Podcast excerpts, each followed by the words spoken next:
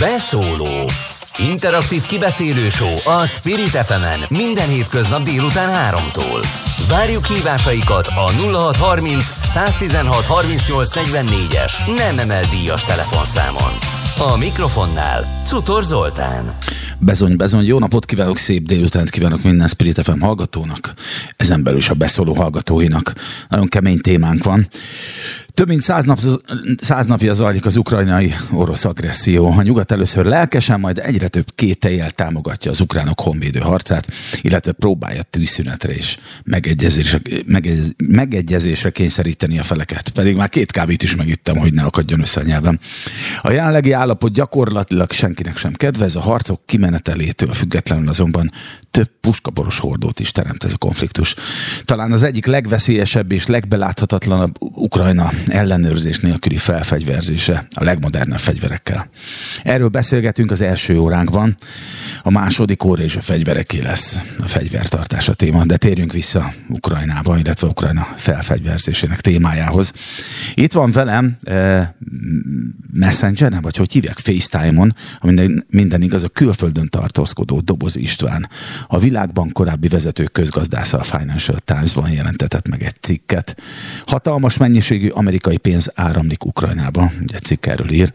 Ezek küldése a megtépázott Ukrajnának a megfelelő amerikai felügyelet nélkül, ha egyáltalán van ilyen felelőtlenség. Dobozi szerint, illetve hát beszélgető partnerünk szerint, ugye Dobozi István szerint, aki remélem, hogy itt tartózkodik már a vonalban. Jó napot István! Itt vagyok, Ó, jó napot kívánok, üdvözlöm a hallgatókat Kifogástalanul halljuk, tehát ön szerint mindez azt mutatja, hogy Washington milyen keveset tanult az afganisztáni kudarcok, kudarcokból, ahol az amerikai adófizetők dollárjai több 9-11 millió most is kitermeltek, ugye ez a 9-11 millioner. E, de itt van velünk még a stúdióban Kis Benedek József, nemzetbiztonsági szakértő, aki csapatszolgálatot követően, a csapatszolgálatot követően a katonai felderítő hivatalban dolgozott, tíz évet szolgált külföldön, katonai diplomataként, jelenleg három egyetemen óraadóként tanít. A hadtudományok PhD doktora, az MTA doktora, az Akadémia Hadtudományi Bizottságának elnök helyettese. A Magyar Hadtudományi Társaság Nemzetbiztonsági Szakosztályának elnöke. Azt gondolom, hogy ennél adekvátabb szakértőket nem hívhattunk volna ebben a műsorban, amikor ez a téma. Üdvözlöm Önöket!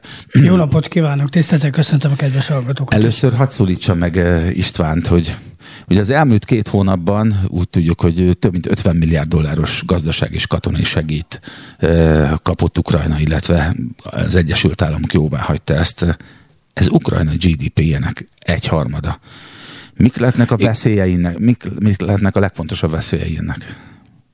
Nézd, a Financial Times-ban a cikkemnek az volt a lényege, hogy ennyi pénzt ilyen rövid idő alatt, tehát három hónap alatt az Egyesült Államoktól egyetlen ország sem kapott a világon, beleértve Izraelt, beleértve Irakot, beleértve Afganisztánt. Tehát olyan töménytelen mennyiségű nem csak gazdasági segély, hanem elsősorban katonai segély áramlik az országba, Ukrajnába, amelyet gyakorlatilag nem lehet ellenőrizni. Holott Amerikában ez törvényes kötelezettsége a kormánynak, a State Departmentnek, a külügyminisztériumnak és a hadügyminisztériumnak, hogy szorosan ellenőrizze, hogy mire használják a az átnyújtott, transferált katonai infrastruktúrát, eszközöket hogyan használják, mire használják. Na, nyilvánvaló módon, hogy ekkora tömegű fegyver áramlást nem lehet ellenőrizni különösen nem lett háborús körülmények között, és különösen akkor, amikor Amerikának nincs személyzete Ukrajnában. Ez nem Afganisztán. Afganisztánban ott voltak az amerikaiak, volt egy főfelügyelő, aki ellenőrizte a fegyvereknek a használatát, a mozgását Afganisztánon belül, hát arra következtetésre jutott, hogy 40%-át az odaszállított fegyvereknek és gazdasági segélynek hát elsíbolták, tehát elszivárgott hatalmas mennyiségű összegről van szó természetesen, és nem lehet tudni, hogy ezek a fegyverek hol kötnek ki. Hát például, hogyha a Javelin vállor indítható rakétákat, vagy a Stinger rakétákat, váról indítható rakétákat, légvédelmi rakétákat, hát ha ezeket, hogy mondjam, illegális kezekbe kerül, hát le lehet szedni kereskedelmi repülőgépeket, és könnyen, tehát átkerült a terrorizmus vonalára ez a fegyver, ezek a fegyverek, vagy pedig különböző konfliktus zónákban. Nagyon komoly fekete piaca van a fegyvereknek, és ma Európában Ukrajna a legnagyobb fekete piaca a fegyvereknek három ok miatt. Ugye amikor a Szovjetunió összeomlott, akkor egy csomó fegyver ott maradt, elsősorban könnyű fegyverek. Utána jött a 2014-es krími, donbassi válság, ott szabályos vadkeleti állapotok alakultak ki ezen a területen, tehát kifosztottak fegyverraktárakat. Egy nagyon erős maffia típusú hálózat alakult ki a fegyverkereskedelem területén, és most pedig van, most van az igazi aranybánya, ömlik a fegyver, amerikai és nem amerikai fegyver Ukrajnában, és ezeket nem lehet ellenőrizni. Ennek és az igazi nagy, hatása is nagy. Az igazi nagy gond ezzel inkább az, hogy ismeretlen vagy ellen, ellenőrizhetetlen militáns csoportok kezébe kerülnek ezek a fegyverek, ezek akár kézi fegyverek, akár rakéták, akár még durvább eszközök, és nem az, hogy majd egy esetleges konfliktus rendeződés után mit tesz vele Ukrajna, vagy ott milyen belharcok indulnak el, esetleg Ukrajnának nem jönne meg az étvágya arra, hogy bármere terjeszkedjen, vagy Igen, valamivel hát, próbálkozzon? Nagyon jó kérdés. A, a, ez a szervezet katonai alakulatokhoz jut nyilvánvalóan a fegyvereknek a legnagyobb része, különösen a korszerű fegyverek, amelyek képzést is igényelnek, de hát ott ugye tudjuk, vannak milíciák, vannak polgári fegyveres csoportok, tudunk az azóvi zászlóhajról, azok is kaptak Akiknek ebből a fegyverből, igaz, de... hogy a fű alatt igen, igen úgy tudom, hogy, nagy gond, hogy tehát, az amerikai jogszabályok is tiltják azt, hogy nekik átadjanak ilyen típusú fegyvereket. Igen, hát ezt nem lehet megakadályozni. Ez hmm. egyértelmű, hogy ilyen ellenőrzése még az ukrán kormánynak sincs, hiszen háborús állapotok vannak, a frontvonal mozog, és itt profi játékosok vannak, akik a fegyverkereskedelemből élnek. Ezt nem csak én mondom, ennek a irodalma van egyébként Amerikában, és nagyon jellemző, hogy a Financial Times-ban megjelent cikkem után a liberális Washington Post szintén megjelentetett egy cikket, nagyjából visszhangozva azokat a álláspontokat, véleményeket, amelyeket a Financial Times-ban kifejtettem, és ami igen nagy visszhangot váltott ki a Financial Times olvasói körében, de látom Magyarországon is, mert vagy 6-7 platform is részletesen ismertette a cikket. Így van, és most ugye mi is foglalkozunk vele. Nem lehet, hogy úgy ítélte meg az Egyesült Államok, vagy a NATO, vagy a Nyugat úgy egyben, hogy annak a veszélye mégiscsak sokkal nagyobb, hogyha nem fegyverezzük fel Ukrajnát Oroszországgal szemben, és az oroszok azt csinálnak ott, amit akarnak, és többé-kevésbé akadálytalanul nyomulhatnak előre. Nem lehet, hogy, azt, hogy ezt azért mégiscsak mérlegelték, és azért Nézd, döntöttek ez, így? Igen, értem a kérdésedet. Ez a, a leggyakoribb magyarázat, hogy hát vészhelyzet van, és nem kell a korrupcióra annyira figyelni. Igaz, hogy Ukrajna Európa második legkorruptabb országa, a Transparency International szerint, tavalyi adatokról van szó, az orosz, oroszok után.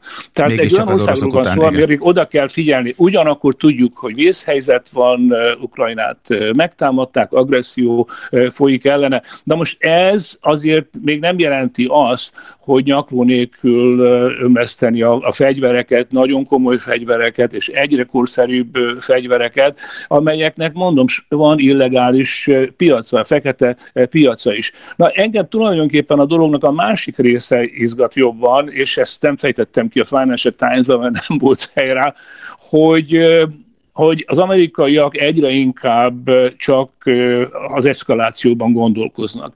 Tehát szírtani a, a, a fegyveres szembenállást Ukrajna és az oroszok között, ahelyett, hogy a megoldáson törnék a fejüket. Ha van egy állam, van egy nagyhatalom, amelyiknek nagy hatása van arra, hogy a békét minél előbb megkössék. Vagyis dolgozzanak a békekötésen, azoknak a feltételein az Egyesült Államok. Tehát túlságosan nagy a hangsúly a fegyverszállításokon, és gyakorlatilag elakadt a diplomáciai vonal, nincs semmiféle diplomáciai kapcsolat Washington és Moszkva között gyakorlatilag a két külügyminiszter nem beszélt azóta, hogy kitört a háború Ukrajna és, és Oroszország között. Tehát egy nagyon sajnálatos, hogy csak a fegyvereken van a hangsúly, holott Ukrajna közben tudjuk, hogy mi történik, hát szétverik az oroszok Ukrajnát, és minél tovább tart ez a háború, és minél inkább ilyen befagyott konfliktus felé mozdulnak el az erők, annál később fog elkezdődni Ukrajnának az újjáépítése. Tehát számomra az egyik nagy probléma ez, a másik pedig az, hogy nincs semmiféle látható erőfeszítés a békére, leszámítva néhány nyugat-európai vezetőt, Macront és, és, és Scholzot, és természetesen Dragit. Ez a három ember, aki próbálkozik, tehát egyértelmű az amerikaiak diktálják a tempót. Miért jó ez az amerikaiaknak? Tehát miért jó az, hogyha öntenek tényleg dollár 10-100 milliárdokat valahova, ahonnan nem tudják, hogy mikor és hogyan tudják ezt a hasznot kivenni, vagy egyáltalán bármikor is ki tudják-e venni, már Nézd, ennek van haszna. nagyhatalmi harcnak a része a doktrinája, Biden elnök doktrinája az, hogy tulajdonképpen visszatértünk a nagyhatalmi rivalizáláshoz, Kína a legfőbb ellenség, utána Oroszország, és természetesen ott van Egyesült Államok, mint a, mint a hegemon hatalom. Azt is látják az amerikaiak, hogy három héttel a az ukrán háború elindítása után eh, Moszkva és Peking eh, stratégiai megállapodást eh, kötött, amely korlátok nélküli, határok nélkül, tehát mindenben együtt akarnak működni. Egy nagyon fontos hogy mondjam, feltétele annak, hogy ezt a stratégiai szövetséget meggyengítsék az, hogy a leggyengébb látszemet Oroszországot gyengítsék meg. Tehát itt egyértelműen arra utazik az amerikai vezetés, és ezt ki is mondják, hogy stratégiai verességet kell Oroszországra mérni. Tehát egy elhúzódó háborúval, netán egy afgán típusú gerilla háborúval elvéreztetni. És az is lehet, hogy az oroszok az akkor, az is lehet, hogy az oroszok beles, belesétáltak ebbe a csapdába? tulajdonképpen, mert hogy én egyszerűen nem tudom, tehát akár honnan nézem, nyilván én nem vagyok szakértő, de a legtöbb szakértő se tud nekem erre egyértelmű választ mondani, hogy Igen. és az oroszoknak Nézd. miért volt jó elkezdeni ezt az egészet. Nézd, óriási tévedtek. Tehát itt elkalkulálták eh, magukat, eh, Putyin még 2014-ben élt, ugye gyakorlatilag puskalövés nélkül megszerezték a Krimfél-szigetet, és a Donbass eh, térségének egyharmadát, ami iparilag fontos Igen. terület. Azt hitték, hogy azóta a korszerűsítés, amit Putyin beindított az elmúlt évtizedben, nagyon szépen eladták, reklámozták, hogy az, az orosz hadsereget korszerűsítették, olyan fegyvereink vannak, amelyek másoknak nincsenek, tehát azt gondolták, azt gondolták, hogy ez galop lesz. És nem vették figyelembe azt, hogy 2014-ben valóban szervezetlen, gyenge volt az ukrán hadsereg, de azóta nagyon szépen felépítették Igen, az amerikaiak és a nyugatiak. Tehát el, el, el, elszámították magukat durván, azt lehet mondani, hogy egy olyan stratégiai hibát követett el Putyin, ami miatt megérdemli azt, hogy eltávolítsák a hatalomból. És innentől, és innentől innentől kezdve ez tulajdonképpen egy ilyen büszkeségi kérdés számára, egy hiúsági kérdés az oroszoknak, vagy akár személy szerint Putyinnak, hogy akkor se hagyjuk abban, valamit mindenképpen kicsikarunk, valami változást. Igen, nézd, hogy ha már nem sikerült villámháborúval elérni a célt, már pedig annak indult. Tehát még az amerikai hmm. egyesített erők vezetője, Mark Milley azt mondta, hogy ha az oroszok be akarják támadni Ukrajnát, ez három héttel mondta a, a, a háború elindítása után, akkor három-négy nap alatt beveszik Kievet. Ezt mondta Mark Milley, a legfontosabb, a legmagasabb rangú amerikai katona. Hát, hát pedig biztos, amerikai biztos többet tudott, mint mi. Igen. Többet tudott, mint mi. Ugyanakkor nyilván az oroszok nagyon szépen megtévesztették őket is, az orosz katonai erőt túlértékelték nagymértékben. Na, de a kérdésedre válaszolva, az, hogy ebből nem lett villámháború, nem jelenti az, hogy az oroszoknak nem volt B-tervük. Ugye a B-terv az, hogy akkor jó, visszamegyünk keletre, délre, és az egész Donbass-t ellenőrzésünk alá veszük, ha kell, annektáljuk, és főként kialakítunk egy olyan szárazföld szárazföldi folyosót, amelyet összeköti a Krimfélszigetet az orosz szárazfölddel, de lehet még Odesszáig is. És akkor Ukrajnából egy szárazföldi országot csinálnak. Ez egy óriási vereség lenne természetesen mhm. Ukrajna számára. Tehát az oroszoknál vigyázunk az, hogy nincs ennek a háborúnak még vége. Az, az oroszok nagyon kitartóak, ezt megtanulta annak idején Napóleon és Hitler is. Tehát nem szabad gyorsan olyan következtetésre jutni, hogy azért, mert jönnek a nyugati fegyverek, meg rosszul indult az első két hónap, egyébként már most is javulnak az orosz katonai teljesítmények a, a mutatói, tehát arra kell vigyázni, az oroszok hosszú távú, hosszú távú játékba kezdtek, egy long game, ahogy Amerikában mondják, tehát ezt nem szabad figyelmen kívül hagyni, hogy, hogy butaság lenne már most őket leírni, és az, hogy ezt tulajdonképpen az oroszok elvesztették. Nem beszélve arról, hogy kialakulhat egy afgán típusú gerilla háború, amit nem tartok kizártnak, hogy az amerikaiak akarnak, mert azzal lehetne tulajdonképpen véglegesen legyöngíteni Oroszországot, és akkor Kínának lenne egy gyönge partnere, amit Kínának kellene eltartani, ha már pedig akkor az nem egy komoly stratégiai szövetség. Nagyon köszönöm István, nagyon köszönöm Dobozi Istvánnal, a világban korábbi vezető közgazdászával beszélgettünk, aki a Financial Times-ban jelentetett meg a témával kapcsolatos cikket az utóbbi napokban. Köszönöm, muszáj elköszönni. Én is köszönöm. Minden jót, viszont hása. Itt velünk a stúdióban, és végre megszólíthatom Kis Benedek Józsefet, nemzetbiztonsági szakértőt. Először is azt kérdezném, most nem sokára, hogy el kell, hogy köszönjünk majd a, a, a reklám, illetve ajánló szünetre, hogy az Ukrajnába áramló fegyvereknek a legnagyobb veszélye az, hogy utána egy, esetleg egy megerősödő Ukrajna veszélyt jelenthet a vele határos országokra, vagy világ bármely részére, vagy az, hogy a, ismerve az ukrajnai korrupciót inkább felfegyverez olyan militáns csoportokat a világban, amik aztán tényleg még kiszámíthatatlan veszélyforrás. Ennek a lehetősége természetesen megvan, de azért nem szabad elfelejteni, hogy Ukrajna pillanatilag egy önvédelmi háborút folytat, mert ez mindenki tudja, hogy február 24-én nem Ukrajna támadta meg Oroszországot, hanem mint a fordítva kimondta, Ez egyik szépen. dolog. Ez a egy másik tény. dolog az, hogy ez egy nagyon kemény védelmi harc, tetszik vagy nem tetszik, mert egy óriási túlerővel szembe kell neki kellene állni. Hát az orosz, hadseregnek, az aktív hadseregnek a létszáma 900 ezer fő, az ukránok vannak 180 ezeren, tehát bőven megvan, ahhoz, hogy valaki támadást indítson, legalább háromszoros túlerőbe kell lenni. Na most ez tök, tök sokszorosan megvan ez a túlerő orosz részéről, tehát itt azt jelenti, hogy ha a papírforma szerint nézzük a dolgokat, akkor ma Oroszországnak a régen győzni kellett volna. Hibákat, Miért nem történt ez meg? Hibákat követtek el, súlyos hibákat követtek el, mert azt hitték, hogy felszabadítóként fogják őket fogadni. Nyilvánvaló, hogy Putyin elnököt tévesen tájékoztatták. Putyin elnök azt hallotta a pírszerző szolgálatoktól például, amit szeretett volna hallani. Alig várnak bennünket, jövünk, felszabadítók.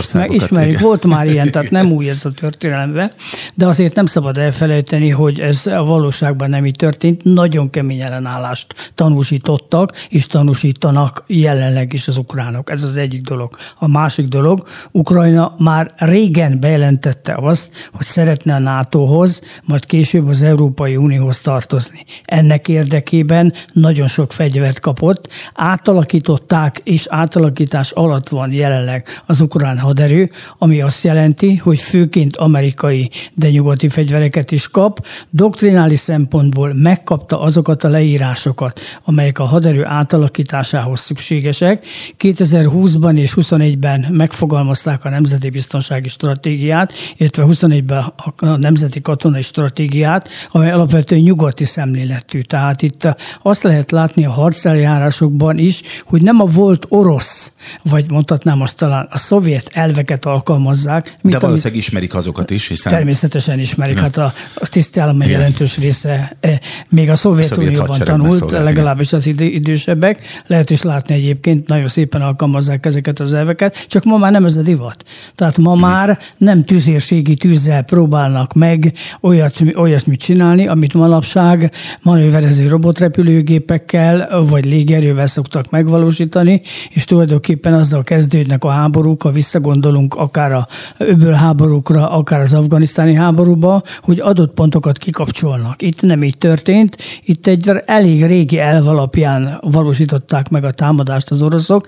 Ebben benne van persze az is, hogy nem akartak nagy veszteséget, személy állományveszteségét egyik oldalon sem, mert nyilván, hogyha az ukránokat e, tulajdonképpen megölik, akkor az nem biztos, hogy jó fényt vet rájuk a két ország leendő, vagy akár jelenlegi kapcsolatában.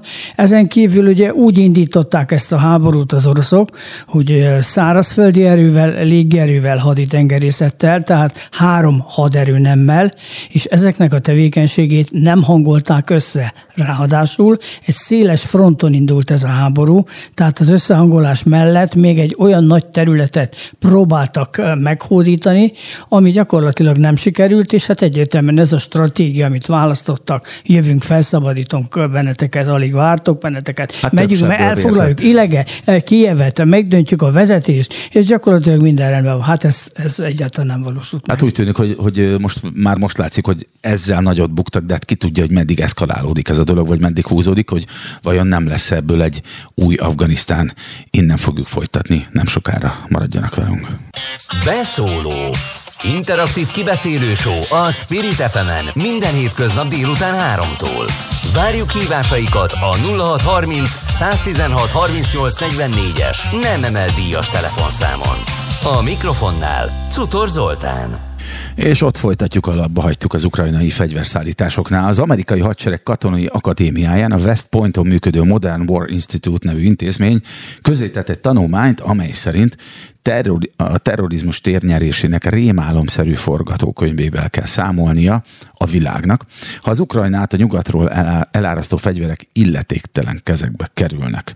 És itt a szünetbe beszélgettünk, hát nem, nem bírtuk ki, nyilván folytattuk a beszélgetést, hogy, hogy Kis Benedek József nemzetbiztonsági szakértő, hogy ennek tényleg van-e e, reális esélye, hogy hogyan történik a nyomonkövetés. Mert van, aki attól tart, hogy, hogy teljesen ellen, ellenőrizetlenül legmodernebb fegyverek akár az ukrán alvilághoz is kerül kerülhetnek, és majd abból mi lesz, fel, felfegyverzik a, a terrorista szervezeteket, a különböző ellenőrizhetetlen kétes militáns szervezeteket, vagy esetleg Ukrajna megerősödik, és aztán megjön az étvágya, de, de úgy tűnt nekem abból, amit itt mondott a szünetben, hogy, hogy ennek azért nem olyan nagy az életszerűsége egyelőre. Hát igen, ez inkább a mese kategóriába tartozik. Az sajnos szomorú, hogy Amerikában saját maguknak sem tudják megoldani a fegyvertartási kérdést. Látjuk az eseményekből, igen, rengeteg van. Egyszerűen országon belül nem, nem működik, nem biztos, hogy ebből le kell vonni a következtetés, hogy a világ más részén is így van. Úgy egyébként pedig a fegyvereket az amerikaiak szerződés alapján, engedély alapján adják. Természetes dolog az, hogy ezt átadják az adott haderőnek, nevezetesen most az ukrán haderőnek, leltár szerint darabra, átveszik a logisztikusok, azok bevezetik egy nyilvántartásba, és utána előre kidolgozott elgondolás alapján adják át azoknak a katonai alakulatoknak, amelyek a frontvonalban vannak, és tudják ezeket használni. Tehát és itt eljut a célirányba, és nem a nem tudom én milyen terrorszervezeteket, nincs is terrorszervezet annyi Ukrajnában, hogy ez komolyabb veszélyt jelentene. Nincs. Sajnos az USA-ban több terrorszervezet van, mint, mint Ukrajnában. Egyelőre itt önvédelmi harcról van szó. Természetesen, ha vége van a háborúnak, és ne talántán, és legyen ez ne. minél előbb, köszönnek egy van? Igen, hogyha, tűzszüneti megállapodást, azzal nem mindenki lesz elégedett. Na most olyankor természetesen a fegyverek közül néhány eljuthat olyan kezedbe, kezekbe, ami nem megbízható. Tehát amikor itt elsősorban én kézi fegyverekre gondolok, tehát pisztoly, gépkarabé, géppisztoly, semmiképpen nem tüzérségi eszközök, és hát amiket hát most azért van Ukrajnában rendesen. Igen, tehát hogy a maffia lehet, a mafiához kerülhet, igen, és meglátjuk, hogy milyen állapot jön létre Ukrajnában háború után. Túlzottan pozitív érzelmeink nem lehetnek ebben a vonatkozásban, mert nagyon sok olyan szervezet van, és ezek a szervezetek jelentős része gazdag emberekhez, oligarchákhoz kötődik, és láttuk, ha már az afganisztáni példait felmerült köztünk a beszélgetés során, ott is tulajdonképpen az oligarchák, illetve hát ott haduraknak nevezzük, ugyanaz, akik rendelkeznek saját hadsereggel, rendelkeznek komoly vagyonokkal. Nyilvánvaló, hogy lehet ilyen is Ukrajnába, és meg Oroszországba is természetesen, és azt is látni kell, hogy azért itt egy működő államról van szó. Tehát Afganisztánnál nem mondhatok azt el, hogy itt egy működő államról van szó, ott egy megszállás alatt lévő nem működő államról beszélhetünk. Irak esetében és ugyanez volt a, a kulturális helyzet. különbségek is Ukrajnához képest, hiszen óriási, Ukrajnában azért tehát... egész jó iskolázottság van, míg Afganisztánban nem talán a legrosszabb helyzet a világon. Ez, ez egy teljesen más. Igen. Tehát a kéreket mondta, hogy Ukrajna az, az olyan, mint Afganisztán, nem olyan. Teljesen más. Vallás is más, emberek is mások, szokások is mások. Nyilvánvaló, hogy fognak Igen, de hozni... mégiscsak, a, hogyha Ukrajna neve elhangzik, akkor a második vagy harmadik téma, ami fölmerül, az biztos az, hogy, hogy milyen, uh, milyen nagy a korrupció, korrupció milyen erős az alvilág, igen, hogy igen. milyen, milyen maffia állam, vagy hogy az állam működését alapvetően befolyásolják ezek a maffia csoportok. Oligarchákról el, beszélünk, igen. azokat lehet látni, azok nyilván szerepet játszhatnak a háború után is, abba viszont fenntartásai vannak, hogy ezeknek még saját hadserege lenne. Egymás között leszámolással lehet számolni, sőt, akár ezeket külföldön is megvalósíthatják. Erre láthattunk korábban is példákat, tehát ez egy, ez egy működő dolog, de az, hogy most fegyvereket szabadon adjanak, vegyenek a fekete piacon, azt azért törvényileg egy működő állam esetében lehet korlátozni, uram, bocsá, szabályozni, mert az állambácsi olyan intézkedéseket hoz, aminek következtében ezeket meg tudják szüntetni, vagy legalábbis nagyon le tudják építeni. De háború után sajnos azzal kell számolni, hogy mindenütt vannak ilyen dolgok. Tessék megnézni a balkáni háborúkat. Igen. Ott is azért nagyon sok fegyver lehetett találni. Ma is még Boszniában nagyon akar valaki venni fegyvert hozzá tud jutni. És Sőt, hát tovább megyek, Magyarországon is lehet fegyvert vásárolni. Igen. Fekete piacon ennek, ennek komoly lehetősége, hogy valaki beszerezze. Ugyanakkor az hatóságok részéről vannak ellenőrzések, és ha ilyet találnak, akkor elég gyorsan leleprezik őket. Igen, de az, az jutott eszembe, hogyha mondjuk az alvilágnak tényleg ekkora befolyása van, politikai befolyása, mint amilyen hírlik Ukrajnáról, hogy vajon nem az történik-e, hogy akkor az alvilág nyomást gyakorol a törvényhozásra, és akkor olyan törvények születnek, amik majd lehetővé teszik ezeknek az adásvétel és kereskedelmét, vagy éppen birtoklását civilek által is. Én erre azt mondom, hogy ez egy lehetőség, hmm. inkább a majd a háború után. Most pillanatnyilag nem erő van szó, most élet-halálról van szó, tehát itt látjuk azt, hogy olyan támadás alatt állnak, és olyan kemény nyomás alatt van az ukrán állam, amihez igen sok erőre van szükség, hogy egyáltalán megvédjék magukat.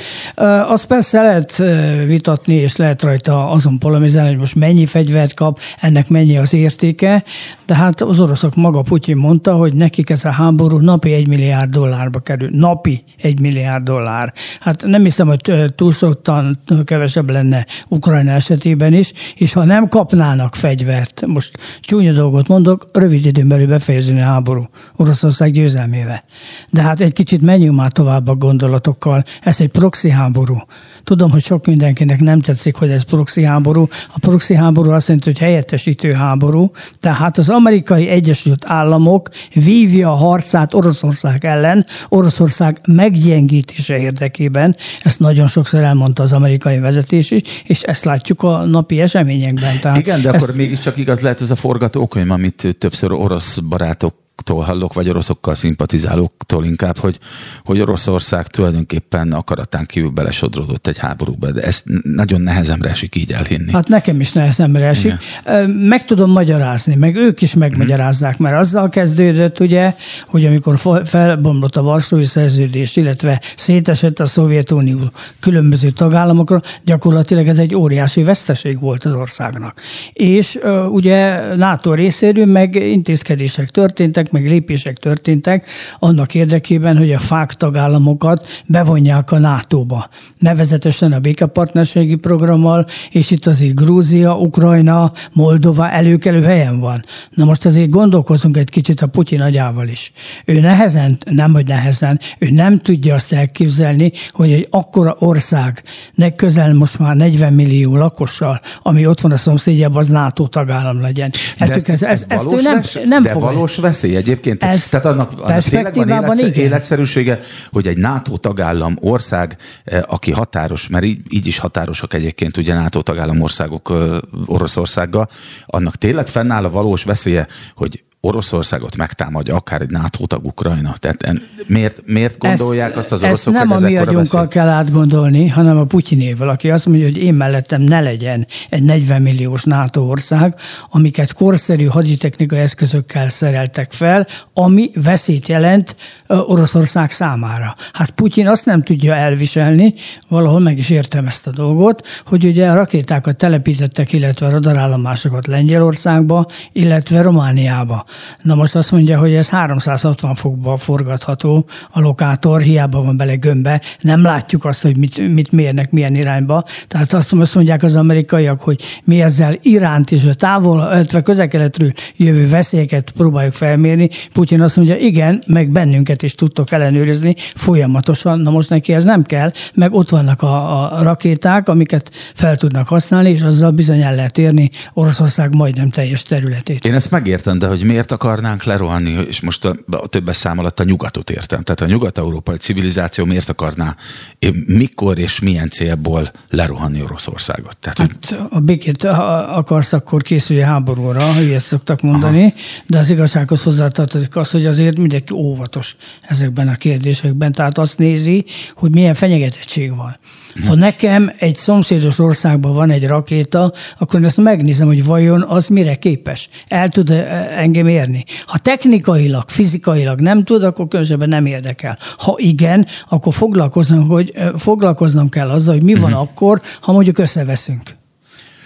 Közben eszembe jutott, hogy Magyarország vajon végig a beszélgetés eleje óta ezt kattog a fejembe, hogyha tegyük föl, hogy Ukrajnát összekovácsolja a nemzet, a, a nemzeti morált így megemeli a háború, hiszen van egy nagy közös cél, amilyen talán Ukrajna létezése óta, amióta független állam még soha nem volt, sőt biztosan nem volt ilyen, és egy olyan szintű morális megtisztuláson megy keresztül az ország. A mafiózek egy része tudjuk, hogy elmenekült Nyugat-Európába, meg ide-oda a világon, és lesz, lesz egy ilyen erős, nagyon lelkes, összetartó állam, aki majd valószínűleg emlékezni fog arra, hogy, hogy melyik ország hogyan viszonyult hozzá. Például melyik EU tagország hogyan viszonyult hozzá háborúban. Hogy volt, aki támogatta őt fegyverrel, minden lehetséges eszközzel, segítséggel. Volt, aki kerékkötője volt, sőt volt, akiről úgy tűnt, EU tagállam, például Magyarországot, azt hiszem, hogy ezek közé sorolhatjuk, aki inkább szimpatizálta Putyin Oroszországgal, vagy legalábbis nagyon-nagyon nehézére esett, mint a fogát húznak, hogyha állást kell foglalni abban, hogy, hogy valami igazságot tegyen, még akkor is, hogyha egyértelmű az orosz agresszió. Mi lehet velünk akkor a világban, hogyha egy ilyen megerősödő Ukrajna majd egyszer csak elkezd Magyarországra mérgesen tekinteni, vagy összehúzni a szemöldökét? Hát sajnos, ez, ahogy pestésen szokták mondani, benne van a pakliba. Hmm. Mi nem tartozunk abba a körbe, akik egyrészt támogatják Ukrajnát ebben a önvédelmi fegyveres harcában, Ugye az oroszok ezt nem úgy hívják, hogy háború, hanem úgy hívják, hogy különleges művelet. Teljesen mindegy, hogy hívjuk, ez háború bárhogy is nézzük. Na most mi ebben már korábbról is nem valami pozitív eh, szerepet játszottunk, már mint Magyarország és a magyar politika, mert ugye az ottani nemzetiség miatt, nyelvhasználat miatt mi voltunk talán az egyetlenek, aki nem tudott megegyezni Ukrajnával. Na most ezt a törvényt, ezt az úgynevezett nyelvtörvényt, ezt alapvetően nem Magyarország ellen, meg nem hát az, ottani, az oroszok ellen. Egyértelműen, egyértelműen a Donbass vidékére vonatkozik ez az egész történet. Most látszik az oroszoknak a válasza. Azonnal orosz nyelv hivatalos használata, osztják az útleveleket, tehát tulajdonképpen folyik most a, megszállt területeken az eloroszosítás. Na most a, a magyar lakosságot figyelembe véve, hát azzal kell számolni, hogy nem valami jó lesz a kapcsolat. Már most se jó, de nem valami jó lesz a kapcsolat a két ország között, ami a ukrán észrel nézzük a helyzetet, egy kis ország. Tehát mi mellettük, hát 40 milliós ország, mi vagyunk 9,5 millió. Igen, de mégis tehát... meg tudtuk akasztani azokat a folyamatokat, vagy akadályt tudtunk gördíteni olyan folyamatok elé, ami... Kérdés az, okrán... hogy ez hosszú távon mit jelent nekünk. Tehát nem biztos, hogy ez nekünk jó lesz. Hát Rövid igen, távon hát verhetjük az. a mellünket, ez az. hosszú távon viszont nem, mert kizárhatjuk magunkat egy olyan döntési folyamatból az Európai Unióba, ahol azt fogják mondani, hogy többségi szavazat, Magyarországot meg se kérdezzük. És van egy elszigetelődési folyamat, azért ez a... Ami már most is érződik ami sajnos. Nem csak Igen. érződik, hanem már megvan. Tehát ez folytatódik tovább, akkor azt jelenti, hogy teljes egészében marginalizálódunk. Hát Miért csúnya, csúnya dolog ilyet mondani, meg nem is illik, de körülbelül abban a helyzetben kezdünk szépen lassan kerülni, mint eh, Románia volt annak idején a Ceausescu alatt a Varsói Szerződésen belül, ahol Tényleg. tartottak üléseket, hogy Romániát nem hívták meg, vagy nem figyelték meg. Ugye kiestünk a néppártból, ami egy döntő, döntés hozó szervezethez tartozik, és tulajdonképpen a szavára azért mindenképpen adnak majd nagy szervezet. Na most mi ott tengünk, lengünk, el vagyunk, képviselőink hol ide, hol oda csapódnak, de tulajdonképpen a véleményüket nem tudják kifejteni. Tehát itt, itt vagy, vagy tovább megyek, V4-ek helyzete. Hát a V4-ek helyzete most van V3 és van V1. A V1 azok mi vagyunk. Tehát Igen. látszik az, hogy, hogy szomszédos országok nem olyan fogékonyak a magyar gondolatokra, és nézzük meg, hogy Szlovákia például mennyi fegyvert szállít Ukrajnának, még 29-es gépeket. Meg Csehország te, elhúznak mellettünk, ez látszik. T-72-es harckocsikat ad, most állítólag ezeket le is bombázták Kiev mellett, de attól függetlenül ez majd azt jelenti, ahogy ön mondta az előbb, hogy ha Ukrajna át fog alakulni, és egy működőképes ország lesz, így legyen, nem tudom, mikor következik ez be, akkor ezeket nem fogják elfelejteni. Tehát erre azt, azt fogják mondani, hogy jó, rendben van, hadipar, Magyarország építi a hadipari képességeit, de mi inkább veszünk Szlovákiától Zuzanna lövegeket, vagy veszünk Lengyelországtól haditechnikai eszközöket, és Magyarország adja el, ahol akarja. Mi motiválhatja egyébként a magyar vezetést, hogy tényleg létezik valami, valami titkos információ, ami Putyin birtokában van, és így a markában tartja a jelenlegi magyar vezetést, és hogyha az kiderülne, akkor borulna sok minden, ezért aztán megpróbálnak ilyen borotva élen táncolva, de így ilyen húz meg, enged meg Hát ez is benne van, hogy aztán most a Putyin milyen információval rendelkezik tudjuk, a mi vezetőinkről, azt nem tudom megmondani, de nyilván, hogy valami van, mert itt azért azt lehet látni, hogy igencsak teljesítjük azokat az óhajokat és kéréseket, lásd a legutóbbi eseményt itt a patriarkával kapcsolatban. Nehéz Hú, megmagyarázni, hogy magyar nemzeti élnek. Tehát ez, ez nem, nem vallásszabadságról szól ez a történet. Is. Ha megnézzük a patriarkának a korábbi szerepét, akkor azért azt lehet látni, hogy hát eléggé háborúbarát, és igen szorosan kapcsolatban áll Putyinnak, igen, és oligarchák közé tartozik. Igen. Na most azért a, a, a vallási vezetők nem arról híresek, hogy rendkívül gazdagok. Igen, de ráados, tehát, ráadásul volt is egy egyesség, ugye, amit a magyarok mégiscsak fölrúgtak a, a pártiárkára hivatkozva, ha, ha jól emlékszem. Nem volt, nem volt felrúgásról szó. Itt arról volt szó, meg még mindig így van, van egy politikai megállapodás az Európai Unió tanácsában. Megállapodtak, mi elfogadtuk mindent. Igen, erre gondoltam. Tehát miniszterünk azt mondta, hogy rendben van. Alatt, igen. Utána, miután a politikai megállapodás megszületett, hogy bevezetjük a hatos szankciót Oroszországgal szembe, ennek a részletei területeit ki kell dolgozni. Na most ezek megvoltak, hogy milyen területekben fognak jelentkezni, de nem volt egyeztetve. Ezt ilyenkor kiadják, testületet úgy hívják, hogy korreper, ez magyarul a nagyköveteknek a tanácsa, uh-huh. és a nagykövetek ilyenkor leülnek, és mindenki a sírálmait előhozza, és megállapodnak. Na most mi ennek során előhoztuk, előhoztuk ezt, az Európai Unió vezetése meg úgy döntött, hogy itt most az első az Európai Unió egysége. Tehát ne legyen olyan, hogy valaki kiúl, húz, mondják ezt a magyarok, nem érdekes, fogadjuk el, nem lesz belőle semmi, és tulajdonképpen el is fogadták. Hogy ezért Putyin mivel fog majd hálás lenni, azt meglátjuk. Ön nemzetbiztonsági szakértő, ilyenkor a nemzetbiztonságért felelős intézmények nem jelzik a, a miniszterelnöknek, vagy a köreinek, vagy a külügyminisztériumnak? Ez a dolguk, hogy jelezzék. Ellenére... Nem kötelező figyelembe venni. Aha. Tehát a nemzetbiztonsági szolgálatok megteszik a helyzetértékelést, megteszik az azokat a kockázatokat, amiket figyelembe kell venni, amiket őt azonosítanak az objektív körülmények mérlegelésével, és azt leteszik a vezetés asztalára. A vezetés mondhatja azt, hogy bocs, ez engem nem érdekel. És lehet, hogy Eltük ezért van viszont a felelősség az övé. Ugye most új, új főszerve lesz a nemzetbiztonsági szolgálatoknak, hogyha úgy tudom, hogy új minisztérium alá kerül az ellenőrzésük. Hát Jól most a Rogán féle minisztérium alá Igen. kerül, ez, ez annyira, annyira nem meghatározom, mert máshol is van ilyen. Tehát gyakorlatilag központosítják a vezetést, minden miniszterelnöki hivatal alatt van, és azért kapta a Tehát Rogán ez nem rejt miniszter ezt a feladatot. Különösebb veszélyeket? Hát tulajdonképpen a régi római hárommal kezdődő rendszer tér vissza.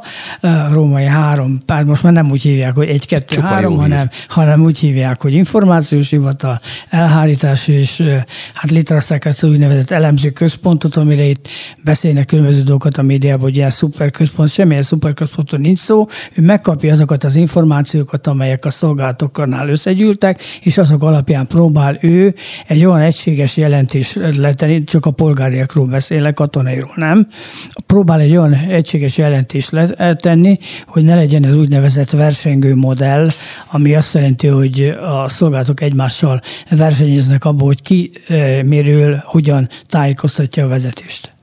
Kik azok, akik tarthatnak egy jog, joggal megerősödő Ukrajna képétől, előképétől a magyarokon kívül. Valakit Európában bánthat ez? Vagy akár a világon? Akár az Egyesült Államokat is, tehát én el tudok képzelni akkor a furfangot, vagy akkor a csavart, hogy nekik pont az jó, hogyha Ukrajna végig gyenge marad, és ez egy elhúzódó konfliktus lesz. Hát az, az meg őket is uralkodj rajtuk el, az a nagyon régi dolog.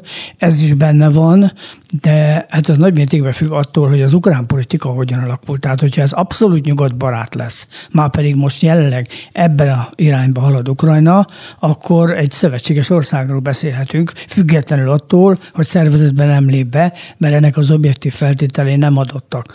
Ugyanakkor azt is lehet látni, hogy azért itt a fő célja ennek az egész időzőjelben mondtam játéknak az, hogy Oroszországot meggyengítsék. Tehát egyértelmű az orosz cél az, hogy Oroszországot meggyengítsék, ehhez fenn kell tartani Ukrajnának a katonai és politikai képességeit, képességeit, azt meg kell erősíteni, és tulajdonképpen most ennek a jeleit láthatjuk a háború folyamán ha már csatlakozás katonai tömbökhöz, az bölcs dolog lenne, hogyha az EU-ba is bevennék Ukrajnát ebben az állapotában? Én nem ezt, úgy gondolom. Ezt kizártnak tartom, mert az EU csatlakozásnak vannak feltételei. Igen. Ha most például mi is csatlakoznánk, akkor esélyünk nem lenne bejutni az Európai Unióba. Tehát ez nem így működik. Ott le van írva, pontosan meg van fogalmazva, és ezt esetünkben is úgy csinálták, meg Románia, meg Bulgária esetében is úgy csinálták, és eléggé mérgesek voltak a románok főleg, nem azért, mert Románia nem jutott be, hanem azért, mert Magyarország bejutott előbb a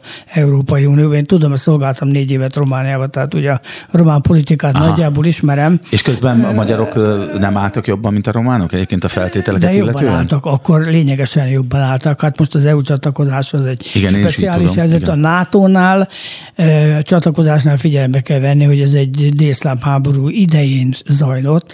Tehát, hogyha egy kicsit vulgáris akarok lenni, akkor azt mondom, hogy szükség volt taszára, szükség igen. volt a területre, szükség volt arra, hogy innen akár katonai műveleteket hajtassanak végre Jugoszlávia ellen. Na most az igazság az, hogy jelenleg Ukrajna nem, hogy nem, hogy nem áll közel az EU tagsághoz, hanem közelébe se ennek. Tehát itt, itt felelőtlenség ilyen kijelentéseket tenni, hogy majd megvizsgáljuk, és gyorsított csatlakozás szó nincs róla. Minden ponton végig foglak menni, és akkor fogják fölvenni, ha, ha teljesíti a követelményeket. Hát ez így lesz, ez Ettől nagyon messze van Ukrajna Igen, ez egy megnyugt... Igen, csak ugye az utóbbi hetekben lehetett hallani, hogy fel, felerősödtek ezek a hangok, hogy különböző Európai Uniós vezetők, miniszterelnökök is sürgették. Felelőtlenség volt részük. Én is azt gondolom, maga a téma felvetést se értettem én akkor, így civil, civilként se, valamennyire tájékozott civilként se. De még ugorjunk, még, még van három percünk ebből a fél órából, amit tudunk beszélgetni, és ugye a fő témánk az Ukrajnába juttatott fegyverek és ezek sorsa a jövőben.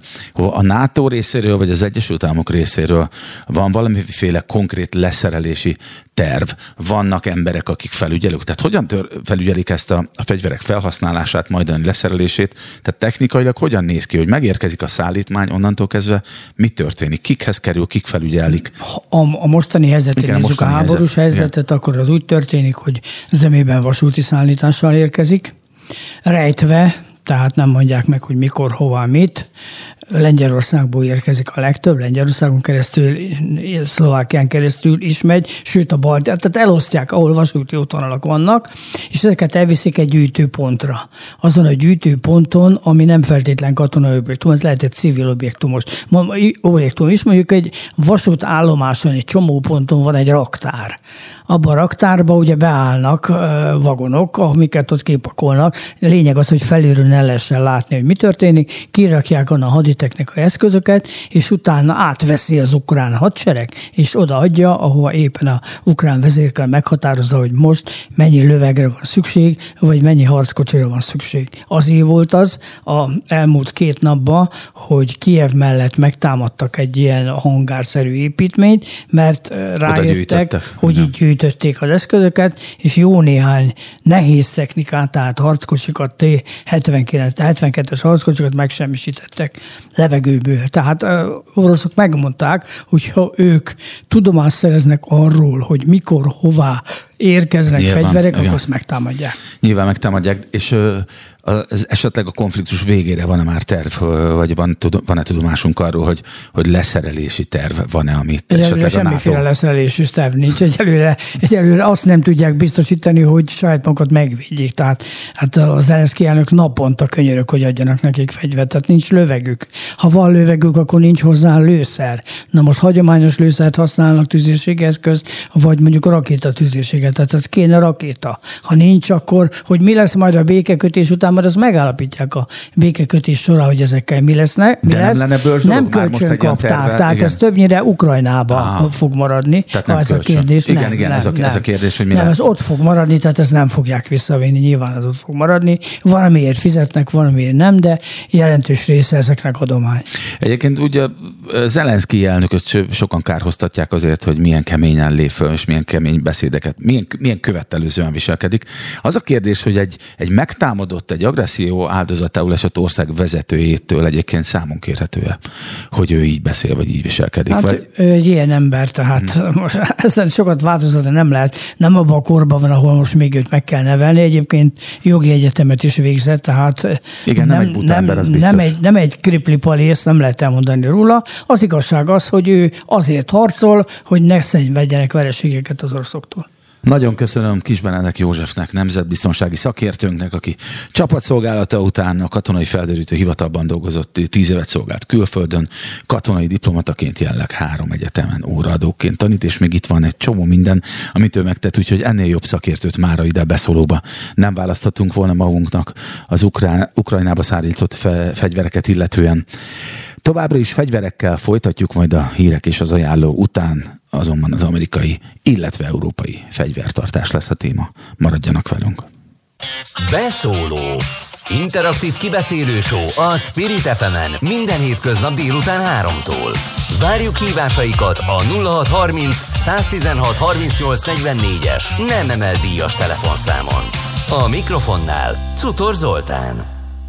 A beszóló második órájának témája szintén a fegyverek, de most a fegyvertartás. Elsősorban nyilván az amerikai, az aktualitások miatt, de hát az európai és a magyar fegyvertartás körülményeiről és ennek esetleges veszélyeiről is fogunk beszélni. Két vendégem itt már a stúdióban, Magyarics Tamás történész, egyetemi tanár. Az Egyesült Államok külpolitikájának története, mítosz és valóság, érdekek és értékek című könyv szerzője, Amerika szakértő.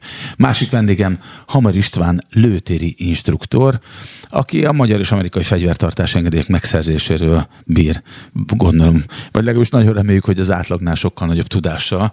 És hát ugye, hogyha ha valaki nem tudná, az, az igazi apropó az, hogy, hogy ismét történt egy borzalmas vérengzés az Egyesült Államokban, a texasi Uvalde nevű városkában egy lövöldözött 19 diákot és két tanárt ölt meg, de én olvastam, egy, ma reggel olvastam egy, egy friss hírt, hogy az elmúlt hétvégén Amerikában 13 álmokfutásos lövöldözés történt.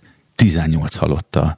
Hadd kérdezem meg, hogy ugye ismert, hogy az amerikai alkotmány létrehozása óta talán ott vannak a legliberálisabb fegyvertartási szabályok, hogy mindig így volt ez az Egyesült Államokban, hogy a, a szabad fegyvertartás miatt rendszeresek voltak mindig az iskolai meg a munkahelyi vérengzések. Mert van egy ilyen érzésem, hogy az utóbbi egy-két évtizedben sűrűsödött ez ennyire. Mondjuk nincsenek sztoriaim az 50-es, 60-as évekből, vagy akár száz évvel ezelőttről, hogy valaki bement egy egy, nem tudom, egy iskolába, és ott lemészárolta a diákokat. Igen, feltétlenül azért, mert nem történt ilyen. Szóval valóban az utóbbi egy-két évtizedben, és hát ilyenkor nyilvánvalóan a, a, a, a hogyha választ keresünk erre, akkor nagyon sok mindent ugye fölhoznak a szakértők. Tehát egyrészt a társadalmi beilleszkedésnek a problémáit, a, nem pont az iskolai lövöldözéseknél, de ott is elképzelhető, hogy voltak olyan diákok, akik frusztrációból kiközösítették őket, nem volt se barátjuk, se barátnőjük, egy olyan környezetben voltak, ahol maguknak valók voltak, és ők ugye így úgymond meg akarják mutatni. Aztán, de hát régen is lehetett ilyen, nem? Tehát régen is biztos volt. Én régen nem is lehetett, hogy igen, de, de, de nem, nem tudunk valóban arról, hogy lettek volna ilyenek. Aztán hát természetesen vannak rasszis terrorista indítatású lövöldözések, ilyen volt mondjuk 15-ben Császtomba, vagy most néhány héttel ezelőtt Buffalo-ban, New Yorkban. Aztán vannak homofób indítatásúak, ilyen volt mondjuk az orlandói mészállás. Aztán vannak olyanok, amikor nem nagyon tudjuk, hogy miért. Las Vegas 2017. Hát nyilván vannak őrültek is. Igen, okay. tehát egyszerűen rendkívül sok mondjuk mentális kezelésre szoruló ember van az első álmokban, és a jelenlegi fegyvertartási, illetve fegyveradási szabályok szerint hát hozzájutatnak fegyverhez. Tehát igaz, hogy bizonyos megszorítások vannak, háttérellenőrzés és így tovább, és állítólag senki nem tud pontos számot, amióta 1993 óta, illetve 4 óta bevezették ezeket a szabályokat, több millió embertől tagadták meg azt a jogot, hogy fegyvert vásároljon legálisan, hozzáteszem azt, viszont rengeteg kiskapu van, tehát vannak ezek a, a gánsók, magánkereskedelembe lehet adni, aztán vannak a nem engedélyen rendelkezők, akik egyszer magánúton azt mondják, hogy ők most eladják a fegyverék egy részét, és a fegyverek egy része az sok lehet, tehát volt egy olyan eset, amikor egy ember, aki fegyvereket adott el, és aztán végül valamilyen módon a hatóság látóké körébe került, úgymond, és házkutatást tartottak nála, 347 lőfegyvert találtak, amelyeket mind elvileg legálisan vehetett, mert kb. legálisan állítólag 400 millió lőfegyver van. Ami magasabb ugye, mint ez Egyesült Államok lélekszám. Ez azt jelenti, hogy az egyfőre első nem, fegyverek Nem csak az száma. a lényeg, hogy magasabb, mint az Egyesült Államok lélekszáma, hanem a, az Egyesült Államokban a hadseregnek, illetve a rendvédelmi szerveknek mintegy 4 millió lőfegyvere van és 300 millióra teszik a magánkézben lévő lőfegyverek számát. A előbbiekben elhangzottak, az annyit hozzá szeretnék fűzni, hogy a Ugye mondtad, hogy miért nem hallgat, hallottunk régebbi eseteket ilyen Igen, fajta lövöldözésekről. Valamikor a 80-as évek végén indult el ez a fajta, mondhatjuk fegyverliberalizációnak az Egyesült Államokban, de hogy magát az egészet kontextusba helyezzük, azt mindenképpen el kell mondani, hogy ez nem egy önvédelmi fegyverliberalizáció volt. Az Egyesült Államokban ugye az alkotmány kettes számú kiegészítése szól arról, hogy az embereknek joguk van fegyvert tartani, de elsősorban itt arról van szó, hogy arra gondoltak az alkotmány megalkotói, hogy ha és amennyiben egy fegyveres miliciát fel kell fegyverezni, vagy használni kell, alkalmazni kell, ezt az esetőséget hagyták nyitva azzal, hogy kijelentették, hogy a fegyvertartáshoz való jog az mindenkinek alapvető joga. Tehát akkor nem is igazán az önvédelem nem, volt a cél, az elsődleges nem, cél nem. sem. Ugye? Az, a, az a helyzet viszont, hogy ugye a, a, az alapító atyák azok hát eléggé szűken fogalmaztak, vagyis hát nagyon egyszerűen.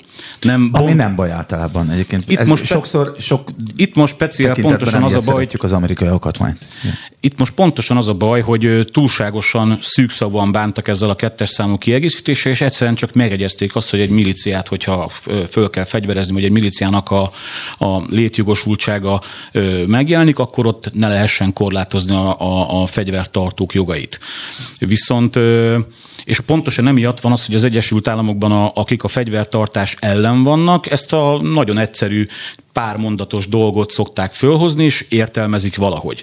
Aztán vannak ugye a fegyvertartást pártolók, akik ugye ö, Ugyan az alkotmányban ez nincsen benne, a kettes számú kiegészítés nagyon rövid, de ugye az alapító atyáknak a különböző felszólalásait, különböző megnyilvánulásait is mellé teszik, és abban pedig benne van, hogy azon kívül, hogy külső-belső ellenség ha, ha, ha felüti a fejét.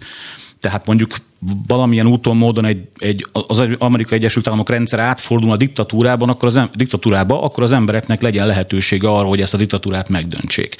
És benne uh-huh. van igenis az önvédelemhez való jog, illetve amikor ö, egy katasztrófa helyzet esetében elindul a fosztogatás, akkor a fosztogatóktól én meg tudjam védeni, vagy meg tudja az amerikai állampolgár védeni a vagyontárgyait, meg az életét. Tehát a, a, a kiegészítés az nagyon szűkszavú, de mellette lehet ö, felelni ö, erre vonatkozó adatokat, hogy mi, pontosan mire is gondolták. Ezt a alapító atyák aztán beszédekben, ö, különböző dokumentumokban De maga a kiegészítés akkor megszületett már, mikor az alkotmány, vagy, vagy nem sokkal utána? Hát nem tudom egészen pontosan, itt talán az Amerika szakértő... 1991-ben az első tíz. Uh-huh. Hozzátenem még mindehez, hogy, hogy ilyen pillanatban a legfelsőbb bírósági döntés van 2008-ból származó a District of Columbia Heller mondjuk legfelsőbb bírósági ügybe, amiben a legfelsőbb bíróság leszögezte, hogy az egyének joga van pontosan, hogy ezt a vitát lezárni, egyének joga van fegyvert tartani. Tehát, De bármilyen támadó fegyvert is, vagy bármilyen ez fegyvert tarthat? Egy időben megpróbálták korlátozni, 1994-ben a támadó fegyvereket tiltották, de ez tíz év után lejárt ez a rendelkezés, oh. és nem újították meg. Egyáltalán miért határidővel? Tehát miért nem?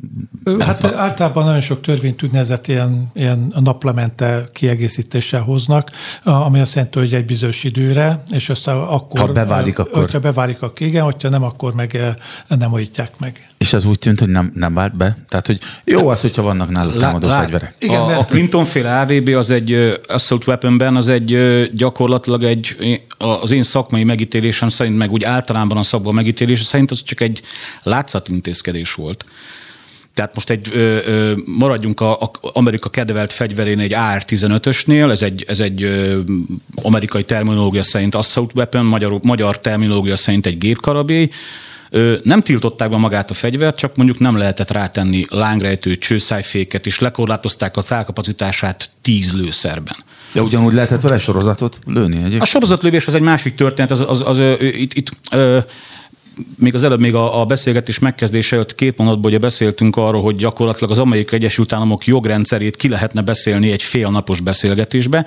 A, a sorozatlövési képesség az ugye államonként változik. Tehát van olyan állam, például Kolumbia állam, Knob Creek, ahol van egy régi katonai lőtér, ott sorozatlövő fegyverekkel fesztiválokat rendeznek. Fú.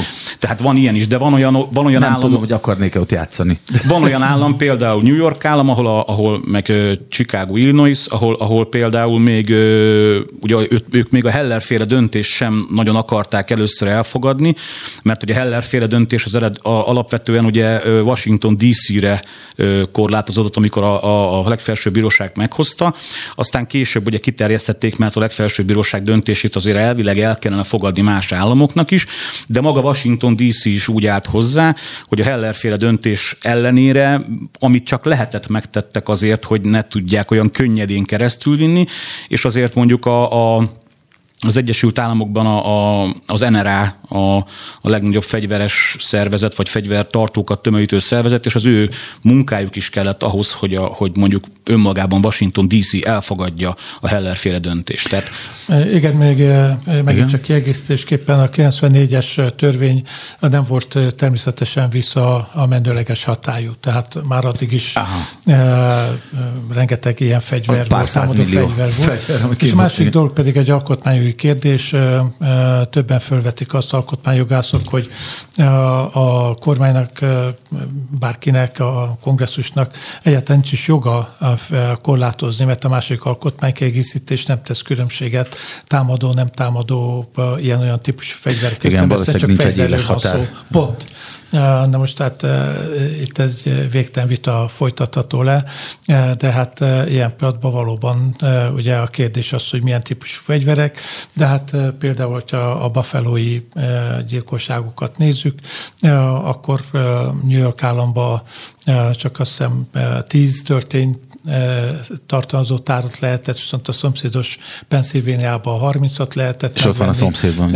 A Las Vegas-i tömeggyilkos egy ilyen speciális kis műszerrel átalakította ezeket az ER-15-ösöket, szóval mindáltalában nélkül, és hát nem csak én, biztos más is látott ilyen dokumentumfilmet, hogy, hogy valaki vett egy teljesen ártalmatlan puskát, elvitte a fegyverkovácshoz, és olyan fegyvert csináltak neki belőle, ami át átütötte a 10 centis vaslapot is. Szóval, oh.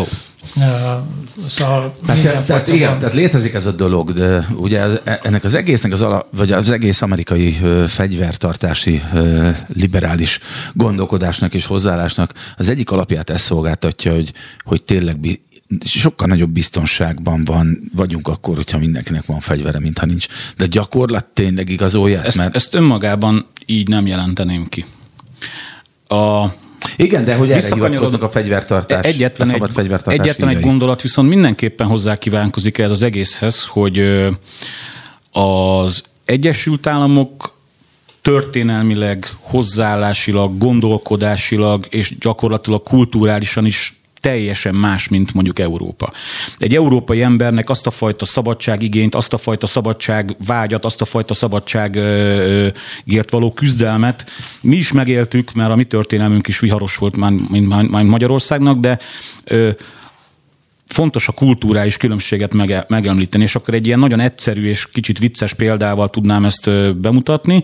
Ha téged megkérnek, hogy a, a, a szülőhelyed népviseletébe öltöz fel, akkor ugye, ha nem is ismered az adott népviseletet, utána nézel, hogy ott mit tudom én éppen egy egy ilyen bő nadrág és egy himzett ködmönke, meg egy kalapa népviselet. Az Egyesült Államokban a népviselet az egy billogozó nadrág, hozzá egy fegyveröv, rajta egy valamilyen lőfegyver, attól függ, hogy melyik korba származik, és egy alsó kulcsos Winchester, valamint egy ló, meg egy lasszó is náluk. Ez a népviselet. Tehát magát az országot úgy alapították, hogy ugye elindultak Európából gyakorlatilag emberek, akiknek abban az időben nem volt jó, vagy ők úgy gondolták, hogy nekik nem jó, elmentek egy másik földrészre, és alapítottak egy olyan ország. Most nagyon túl túlzok persze, meg egyszerűsítek, de alapítottak egy olyan országot, ahol azt gondolták, hogy úgy csinálják meg, hogy nekik jó. És ezt az országot pedig ö, fegyverrel alapították gyakorlatilag. Tehát a, elindultak, és ugye el, az őslakosoktól megszereztek területeket, azt fegyverrel szerezték. Meg gyakorlatilag Amerika és a fegyver, a történelem, illetve az egybe fonódik gyakorlatilag. És ugye nekünk ezt nehéz felfogni.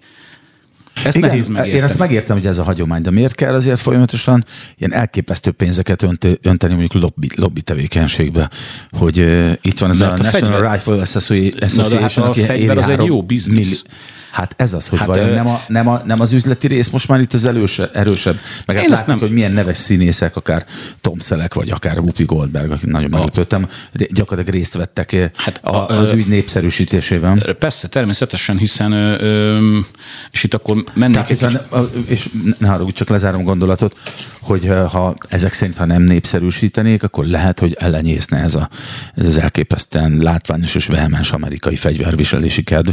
Figyelj, Ettől tartana? Nem, figyelj, lőni jó dolog. Én teszem napi szinten. Hmm. Egy, egy jó hát hobbi, egy, egy jó elfoglaltság, és hogyha neked ehhez van kedved, meg ingerenciád, akkor, akkor tedd. Én például nem tudnék fölülni egy motorra és elmenni túrázni, mert félek egy motoron. Ahogy például egy, egy lótól is félek, bár ugye furcsa dolog, de, de egy, láttam nagy lovat, és féltem tőle, és nem, nem érzem magamban az ingerenciát, hogy én fölüljek egy ekkora állatra, és kiszolgáltassam magam most megint De egy túlzok. fegyverrel szemben nem érzed De egy fegyverrel szemben nem, mert az a saját szűkebb pátriám, vagy, vagy, vagy a, a saját komfortzónám. És egy fegyvertől viszont nem félek, és amikor kedvem támad a, a, a munkahelyemen, akkor kimegyek és gyakorlok. Célba lövök, és, és jól érzem magam, magam, és megszűnik a, a, a napi feszültség, egy csomó mindenre jó, egy jó kikapcsolódás. A, a, a lőtér, ahol én dolgozom, ott rengeteg ilyen ember fordul meg, akik kikapcsolódni vágyik, és ugye önmagából nem ördögtől való dolog az, hogy ugye valakik más hobbit tűznek, valaki meg kijön és egy lőfegyverrel gyakorol. És az Egyesült Államokban sem ö, Rengeteg a vadász természetesen, majd ugye gondolom rátérünk erre, amikor a magyar viszonyokat ismertetjük. Náluk is rengeteg ember vadászik, és mondjuk az élelemszerzésből, vagy, vagy, vagy sportból, hobbiból tart fegyvert, és az lehet vadászati cél, sportlövészeti cél. Az Egyesült Államokban a sportlövészet az valami elképesztő dimenziókba tud emelkedni a magyar viszonylatokhoz mérten, és, és aztán természetesen lesznek nagy számok törvény alapján, lesz olyan ember, aki ezeket az eszközöket mondjuk nem törvényesen alkalmazza. De önmagában, e, és emiatt állnak ki az NRA-nak a támogatói, hogy ezt a fajta jogot sem, se vonják meg tőlük. Aztán ez egy másik történet, hogy az Egyesült Államokban az önvédelem is más dimenziókba bonzog, mint Magyarországon. És az önvédelemre való jog is nagyon fontos. Az, az Egyesült Államokban... Igen, meg a magántulajdonhoz való jognak is azért van sokkal keményebb Persze, hát most figyelj, hagyományai csak, vannak, és hát, sokkal hogy, hát gondold végig, hogy a, a, a, a Katrina hurikán utáni eseményeknél mi történt gyakorlatilag bekövetkezett egy katasztrófa, egy rakás embernek a vagyontárgya, illetve az élete védtelen, és elindult a fosztogatás. És, és hát meg egy csomó a Los Angeles rájött, és, stb. stb. És, és előkerültek a fegyverek bizony. És, és a Katrina hurikánnak a fosztogatásait nem egyszer a rendvédelmi szervek emberei hajtották végre. És ott nem... Ott, ott, igen, bocsánat, megint csak annyit mondanék, hogy itt az NRA-nak a, a szerepe egy kicsit túl van dimenzionálva. Egyrészt az NRA mellett még van néhány, jó néhány olyan szervezet, Lobbista amelyik hát nem csak lobby szervezet, hanem egyszerűen az Egyesült Államoknál visszamegyünk minimum Tocqueville-ig, a 19. század első feléig, hogy aki leírta, hogy az Egyesült Államok lakossága a joinereknek, tehát nyilván nem a, a az asztalosokra utalt, hanem azokra, akik mindenfajta szerzethez tartoznak, és amerikaiak úgy gondolják, több ezer e, ilyen érdekszervezet van, e, hogy ezek nem csak földrajzilag vagy politikailag, hanem minden más módon a lepkegyűjtőktől kezdve a, a fegyver e, szerelmeseig és a sakkozóktól kezdve bármilyen foglalkozásákba az embereket képviseli Alaszkától Floridáig. Tehát több ilyen szervezet van, másodszor az NRA már kicsit túl van a, a fénykorán, 2021-ben csődöt is jelentett különben. És igaz, hogy korábban nem kapott elég támogatást a fegyvergyároktól. Aránylag, aránylag jelentős támogatást nyújtott olyan politikusoknak, akik hát nyilvánvalóan ezt valamilyen módon tudták viszonozni, de most pillanatban például azt hiszem 2020-ban két millió dollár körül támogatta csak a republikánus elnök jelöltet, ami hát akkor, amikor egy milliárd dollár körül van egy ilyen befektetés, az nem egy óriási összeg. Egyes magánszemélyek ennél sokkal nagyobb összegeket folytottak különböző jelöltek támogatásására, és a, a lőfegyvereknek a, valóban a használata, hogyha most ugye azt mondjuk, hogy kb. 140 millió embernél van lőfegyver állítólag hivatalosan, és abból, ahogy szokták mondani, minden hordóban van járott hatalma, tehát az, hogy van 10-15 őrült a 140 millióból, hát ezt sajnos nem lehet megakadályozni, és sok úgy gondolják, hogy nem is nagyon lehetne megakadályozni, hogyha időzelben valamilyen módon illegálisat tennék, mert a illegális fegyverkereskedelem is eléggé jelentős mértékű. Tehát a kanadai, mexikai határon keresztül kábítószer sok minden egyéb mellett ezek is bejuthatnak. Innen fogjuk folytatni, hogy egyáltalán van-e reális esélye annak, hogy bármikor is bárki lefegyverezze Amerikát. Maradjanak velünk. Beszóló Interaktív kibeszélő show a Spirit fm minden hétköznap délután 3-tól. Várjuk hívásaikat a 0630 116 38 44-es nem emel díjas telefonszámon. A mikrofonnál Cutor Zoltán. És a beszóló utolsó fél órájában továbbra is Magyarics Tamás történész egyetemi tanár, Amerika szakértő, és Hamar István lőtéri instruktor a vendégünk. Folytatjuk a beszélgetést elsősorban az Egyesült Államok béli, de jó lesz most már, hogyha rátérünk egy, a, ma, a magyar, illetve az európai ö, szabályozása is. A, a szünetben arról folyt többek között beszélgetés közöttünk, hogy hogy milyen érvek hangoznak el pro és kontra szabad fegyvertartás tekintetében az Egyesült Államok, amik a jellemző érvek, és hogy valójában mik állhatnak emögött. Hogy tényleg, ugye mindig az, az hangzik el a pro érvek között, hogy, hogy az önvédelem milyen fontos, és hogyha valakinek fegyver van, de, de lehetséges, hogy ez inkább csak egy ilyen, mint az üzleti modellnek a része. Elhangzott fontos motivumként ugye a félelem is, hogy, hogy a félelemkeltés a minden, mindenkinek éppenséggel a malmára hajthatja a vizet. Tehát azoknak is, akik ellenzik ezt, azok a, azoknak is, akik amúgy a fegyvertartás szabadságért lobbiznak, és hogy, hogy az fegyvertartás ellenzői, ellenzőit igazándiból mi motiválja, valóban csak az motiválja őket, hogy kevesebb legyen az áldozat. Mindenki, mindenképpen fontos leszögezni, még mielőtt belemegyünk ebbe a témába, hogy az illegálisan tartott fegyverek, az illegálisan használt fegyverek ellen úgy fellépni, hogy a törvénytisztelő állampolgárok jogait korlátozzuk, az szerintem mindenképpen zsákutca. Tehát ne gondolja senki azt, hogy a törvénytisztelő állampolgár, aki betartja a jogszabályt, betartja a törvényt, betartja a különböző szakmai szabályokat, és tart lőfegyvert bármilyen célból, hogyha az ő jogait korlátozzuk, akkor egyik pillanatra a másikra majd megszűnnek ezek a dolgok, és az illegálisan alkalmazott eszközök így, így hopp, eltűnnek. Rendben. Egyébként ezek a, ezek a borzalmas cselekmények, amit Uvalde kapcsán is felmerültek, ugye a beszélgetésünk apropóját is most ez adja, a Texas állam beli vérengzés, hogy ez, ez egy illegálisan tartott fegyverrel? Én úgy tudom, hogy legálisan. legálisan. Én úgy tudom, hogy legálisan tartott fegyver volt. Ezek legálisan tartott fegyverek voltak. Vannak kiskapuk, tehát például a, ugye említettük ezt a háttér információ gyűjtést, illetve háttér. A császtoni vérengzésnél egy mentálisan kezelt, de mint járóbeteg kezelt valaki hajtotta ezt végre. Elvileg ő neki föl kellett volna, föl kellett volna akadnia a szűrőn, de nem akadt fönn a szűrőn, mert három napon belül kellene az FBI-nak választ adni, és nem adott három napon belül választ az FBI. Ebben az esetben a fegyverkereskedő döntette saját belátása szerint, hogy eladja a fegyvert, vagy nem. Eladta, ez történt. Na most nem emiatt történhetett, de most többek között arról, gondolkoznak, hogy fölemelik tíz napra ezt a háromnapos türelmi időt, vagy nem türelmi időt, tehát amikor a, a, az FBI ellenőrizhet, és nem három nap, tehát rengeteg kérelem van, a COVID, BLM egyéb miatt megugrott az egy hónapba eladott fegyvereknek a száma volt, hogy két milliót adtak el egy hónapba. A COVID milyen módon befolyásolhatta a COVID áll, az emberek jobban féltek? Az vagy bizonytalanság. Ez, ez Magyarországon is megjelent egyébként, ezt nem tudom, újsághírek szóltak talán erről, Magyarországon a gázriasztó fegyver, a gumilövedékes fegyver, aztán már a számszeri, meg az összes ilyen eszköz, ami legálisan beszerezhető, a Covid első, tehát 2020 márciusától ugrásszerűen megnövekedett.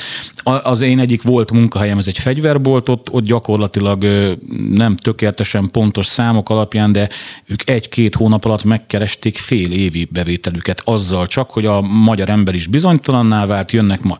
És ugye, jön a... tehát ettől tartottak, hát hogy majd a... jön a betörő, majd hát, a beszéltél az előbb a félelemkeltésről. Hát ugye jön a Covid, és akkor majd itt harcolni kell a lisztér, a cukorér, meg majd jönnek az emberek, jönnek a fosztogatók, és elviszik a vagyontárgyat, tehát mindenki fél tőle természetesen.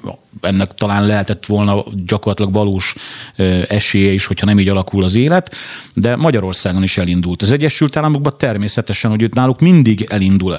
Nem csak a, a, a Covid befolyásolta őket, hanem van egy, még kifejezés is van erre a Trump slump, amikor a Trump nyert ugye a, a választásokon, és ugye ő lett az Egyesült Államok elnöke, nem volt az teljesen biztos, hát hiszen a, a Hillary Clinton azért eléggé, eléggé a sarkába volt, sőt, hát amennyire tudom, talán még vezetett is, és legnagyobb meg... Sőt, már nem is tudom, melyik újságnak a címlapjára gratulál, ki is nyomták a, Na most a Clinton-nét. A, a fegyveradásokat ez úgy befolyásolt, hogy mindenki azt valószínűsítette, hogy a Hillary Clinton fog nyerni, és amikor ő megnyeri az Egyesült Államok elnöki választását, akkor a, a, a száros határidőn belül hozzá fog nyúlni a fegyverkérdéshez. És akkor mindenki elkezdett bevásárolni. Jött a Trump, megnyerte, tehát ugye gyakorlatilag elmaradt ez a dolog. És ráadásul a fegyvergyártó kereskedő cégek ugye mm, rá is mentek erre a profitra, aztán jó mellé is nyúltak, mert aztán nem lett hosszú távú ez a, ez a bevétel, ez a, ez a Trump slump valójában, tehát a, a Trump elnökségének a befolyása a, a... Lehet, hogy az NRA ebbe ment tönkre, zárója bezárva. Azt nagyon jó lenne tudni, hogy pontosan ők miért mentek tönkre. Egyébként miért van az, ugye hagyományosan az Egyesült Államokban a demokratákhoz kötik a, a szabad fegyvertartás korlátozásának törekvéseit, és a republikánusokhoz pedig a, a fegyvertartás liberalizálását. Ez miért alakult ki történelmileg? Kérdezem az Amerika szakértőt. Hát történelmileg ez nem kellene, hogy így legyen, sőt, majd hogy fordítva. Igen, nekem is ezért furcsa. Mert a demokraták voltak azok, akik hát a déli államokat uralták a hosszú időn keresztül 1960-as évekig. Ott 1960-as évekig republikánusra szavazni az idézőben öngyilkosság volt. Republikánusok voltak azok, akik tönkretették a régi szép délt. Igen, tehát Lincoln. Igen, Lincoln, igen. igen nem, nem egy népszerű politikai történelmi személy a délen. De a demokratáknak a szavazóbázisa az elsőbb a kelet és a nyugati part, a nagyvárosok, a liberálisok, tehát az amerikai értelemben liberálisok. Most én egy kicsit óvakodnék ezektől a, a, a bélyegektől, vagy, vagy megnehezésektől. Ugyanis amit Amerikában liberálisnak neveznek, az gyakorlatilag európai szociáldemokrata tehát a, a, a, a a megnevezések azok félrevezetők, tehát általában nagyvárosi, elővárosi, jómódi közép rétegek, vagy pedig a másik oldalon a, a feketéknek kb. 80%-a jelen pillanatban a demokrata szavazó, a latinoknak kb kétharmada, uh-huh. az LMBTQ közösségnek döntő többsége. Igen, szinte száz százalék. Tehát az úgynevezett hátrányos helyzetű csoportok, hogyha így veszük, persze ez megint csak egy kicsit általánosítás, mert, mert hogyha például a, a, a feketéket különállóan néznénk, akkor az Egyesült Államokbeli feketéknek az anyagi helyzete az jobb átlagot véve, mint a világ 30 leggazdagabb országa kivéve az összes többié. Tehát magyarul uh-huh. 30 x helyen lennének a bevételeket tekintve, tehát azért nem... Tehát abszolút értelemben nem rossz egyáltalán a helyzet. Nem, az utóbbi években ez a pozitív diszkriminációnak a, a, a következményeként is részben egy nagyon erős fekete középosztály nőtt föl, ügyvédek, orvosok, mindenfajta foglalkozásság, egyetemi tanárok, főiskolai tanárok, köztisztviselők, hát most egy fekete a, a védelmi miniszter, korábban hmm. külügyminiszterek voltak. Miért lehet az, hogy, hogy mégis ez a, ez a közösség az, aki inkább a szabad fegyvertartás ellen lobbizik, vagy inkább, ezt, inkább erre szavazna? Igen, mert mondom, a, a hmm. nagyvárosok, elővárosokban ez, ez annyira nem egy, egy, egy, egy téma, viszont a republikánusoknak a, a a, a mondjuk a, a bástyája az a dél, hagyományosan erősen a fegyvertartás mellett vannak a középnyugat, a nyugati államok, a Sziklás-hegység. Lehet a... ennek olyan oka? Most egy, le, lehet, hogy egy nagyon kis butuska kérdés ez, hogy, hogy azokban az államokban szavaznak inkább a szabad fegyvertartásra, ahol ki lehet menni és lövöldözni csak úgy szabadban, mert hogy olyan államokat említettünk, ahol hatalmas hely van, hatalmas tér, lehet a szikrákra, a fákra, az akármire lövöldözni, még az egyébként zsúfoltan lakott úgymond demokrata államok, területek, mondjuk Dél-Kalifornia, vagy a keleti, keleti part javarész, az olyan sűrűn lakott, hogy oda hova megy ki az ember lövöldözni. Vagy ez, ez, ez egy teljesen Ez akkor lenne igaz, hogyha leszűkítenénk a fegyvertartásra a, a sportlövészetre. Uh-huh. Tehát ez akkor lenne igaz de, de a, a, az önvédelmi célú fegyvertartás mellett sem menjünk el. Hát egészen pontosan a, a Heller féle ügy az, az, az önvédelmi célú fegyvertartással indult. Aha. Tehát az egy, az egy történelmi jelentőségű ügy volt az Egyesült Államokban. Évtizedekre meg fogja határozni a fegyverekhez való hozzáállást, mármint állami jogi szinten, és az egyértelműen nem arról volt hogy a Heller ki akar, Dick Heller ki akart menni és lövöldözni akart Washingtonba bárhol, hanem ő az életét, vagyontárgyait érezte úgy, hogy meg kell védenie, és ezért azért folyamodott ő lőfegyvertartási engedélyhez. Tehát én ezt így nem, nem, nem csupaszítanám le, és nem kezdeném el ezt így ebben a formában ban, ban rászűkíteni a sportlövészetre. Én azt gondolom egyébként, hogy az Egyesült Államoknak a, a jelene, a, a bűnözési statisztikája az tud életre hívni igényt arra, hogy, hogy valaki azt gondolja, hogy én már pedig úgy érzem, és az az ő saját véleménye, hogy ő úgy érzi, hogy az ő testi épsége, vagyontárgya veszélybe van, és azt gondolja, hogy ő ezt szeretné megvédeni a lehetséges összes eszközzel. Ennek tudod, mi mond ellen? Szerintem csak így a józan paraszti logikámmal végig gondolva, hogy ugye Kalifornia és New York állam hagyományosan, sőt mondjuk egy Los Angeles vagy egy, vagy egy New York város maga, ugye hagyományosan demokrata érzelmű a többség, és elképesztően magas a bűnözés mind a két nagyvárosban. És mondjuk Idaho-ban annyira nem, de hogyha arányaiban nézik, akkor mondjuk Idaho-ban mégis sokkal inkább támogatják a szabad fegyvertartást, mint ebben a, a két nagyvárosban. A New Yorki bűnözés statisztikáról csak annyit, hogy ö, ott nem is nagyon lehet, tehát ott az egyik legszigorúbb a fegyvertörvény. És az a két dolog kéz a kézben jár. Uh-huh. Tehát erre statisztikák vannak. De Most... lehet, hogy, lehet, hogy mégis akkor sikerült visszaszorítani valamelyest a New Yorki bűnözést azáltal, hogy ilyen nagyon szigorú, szigorúak lettek a fegyvertartási Nem, nem, nem pontosan, pontosan mindig, tehát mindig az ellenkezője sül el. Aha. Tehát meg lehet vizsgálni, hogy a, a, a most például egy érdekes dolog, hogy London bűnözési statisztikája pariban van New Yorkéval. London, ugye Egyesült Királyság világszerte az egyik legszigorúbb fegyvertörvény. Gyakorlatilag semmit. Most kis, kicsit túlzok, uh-huh. de gyakorlatilag semmilyen. Nem az, hogy lőfegyvert, hanem gyakorlatilag önvédelmi eszköz. Tehát a, a, a nem halálos eszközöknek a széles palettája van. Ezek közül Londonban, vagy hát az Egyesült Királyságban gyakorlatilag semmit nem lehet tartani. Hát el is érték New Yorkot bűnözési statisztika szempontjából. De a lőfegyverrel elkövetett bűncselekmények száma is? Gondolom az nem. Nem, nem jön az ide. Azért gondolom, hogy nem jön ez ide, mert Londonban igazából most túlozni fogok, és elnézést a, a, a plastikus megfogalmazásért, de egy, egy 20 centis konyhai késsel te vagy az éjszaka királya. Mert azzal a magabiztos szándékkal tudsz elindulni, hogy te ma este azzal a késsel. Azt csinálsz, amit akarsz. Hát van egy célod, pénzszerzés, bármi, nem akarok uh-huh. ebbe belemenni.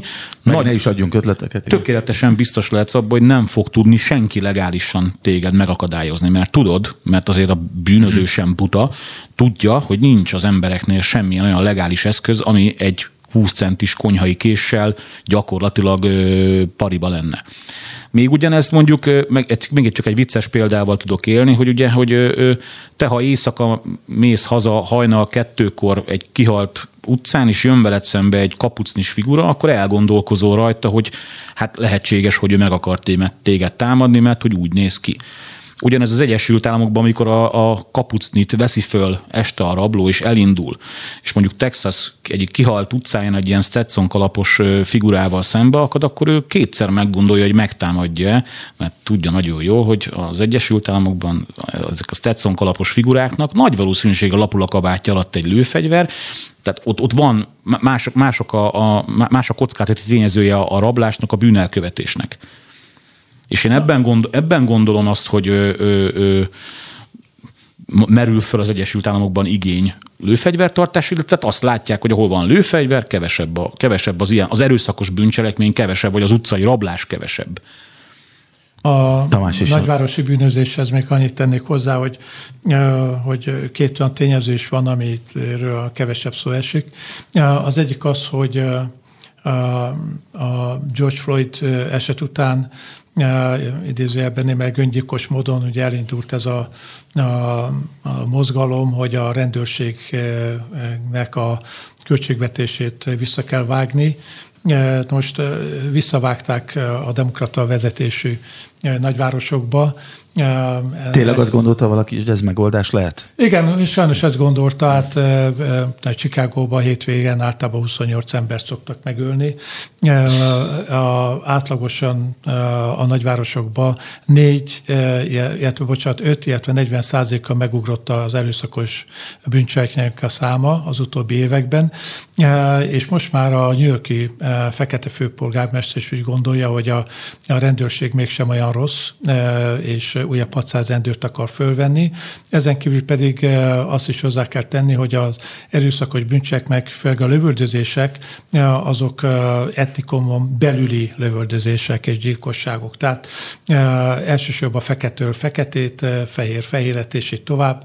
Tehát amikor arról beszélünk, hogy, hogy hányan halnak meg, akkor általában, és hogy megnézték a, a háttereket, eléggé triviális dolgok miatt van, vannak lövöldözések, tehát hangosan szól a tévé. Nem feltétlenül a rasszizmus. Amit, említett, amit említettél az előbb, hogy a, az uveldei mészárlás után ennyi meg annyi lövöldözés történt az Egyesült Államokban. Pontos adatokkal nem rendelkezem, de annak egy jó része a bandák közötti leszámolás, egy, egy elvatu, elfajult vita. Tehát, Azért, hogy felhozod ezt, mert megfordult a fejembe, hogy vajon nem az van, hogy ami korábban tényleg nem állt rendelkezésünkre, mondjuk 50 éve a, a hírek terjedése, meg a média ereje, hogy a, a média mégiscsak valahogy nyilván a szándékán kívül, de hősöket csinál ezekből az emberekből, nem, konk- konkrétan és arról, bátrabban bevállalja egy másik pszichopat. Konkrétan arról van szó, hogy amikor elhangzik egy fegyverbetiltás párti médium bármelyik szereplőjének a szájából az, hogy kimond egy számot, hogy ennyi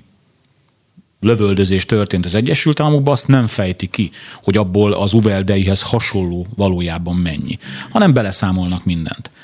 Ugyanez a fajta ö, torzulás jelen meg például akkor, amikor felteszik valaki azt a kérdést, hogy mondjuk meg, hogy Magyarországon hány lőfegyver van civil kézben. És akkor arra születik egy szám.